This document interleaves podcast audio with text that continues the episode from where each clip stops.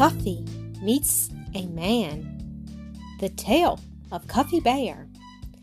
And then how Cuffy Bear did roar just one second after he had stuck his paws into the steaming pan. You see, he was so greedy that he had never once stopped to think that the syrup was boiling hot. Now, usually, if you pick up anything hot, you can drop it at once, but it is not so with hot maple syrup. Cuffy's paws were covered with the sticky brown stuff. He rubbed them upon his trousers and he roared again when he saw what he had done. Then Cuffy had a happy thought. He would go out and shove his paws into a snowbank. That would surely cool them cool them. So out of the sugar house he dashed, and across the clearing he ran, screaming, Ow! Ow! Ow! of his voice, for the hot syrup made his paws smart terribly. In his haste, Cuffy did not notice that he was headed in the direction in which the man had disappeared. Now it happened that the man who tended the sugar house fair had gone only to the edge of the clearing, and when he heard Cuffy's shrieks, he looked around in great surprise. He and Cuffy saw each other at the same time, and like a flash, Cuffy turned and fairly flew the other way. The man ran after him for a few steps, but he soon saw that he could never catch Cuffy, so he stood still and watched the little bear bob into the woods and vanish.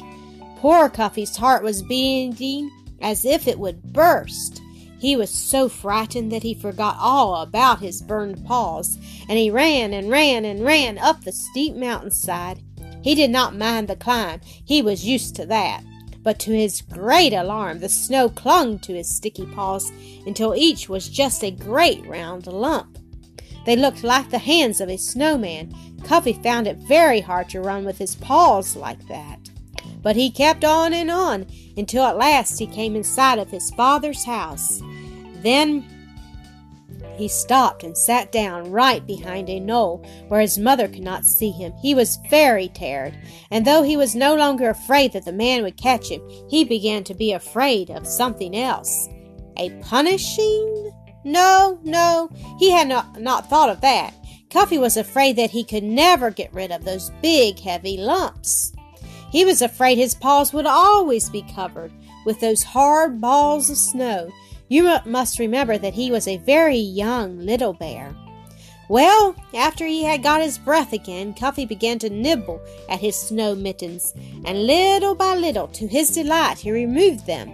And still he kept on nibbling at his paws, and yes, he actually put them right inside his mouth and sucked them. He forgot all about his manners, for underneath the snow he found the most beautiful waxy maple sugar you can imagine. Each paw was just one big lollipop, and though his burns still hurt him, Cuffy did not care very much, for those lollipops were two hundred times sweeter than anything he had ever tasted in all his life.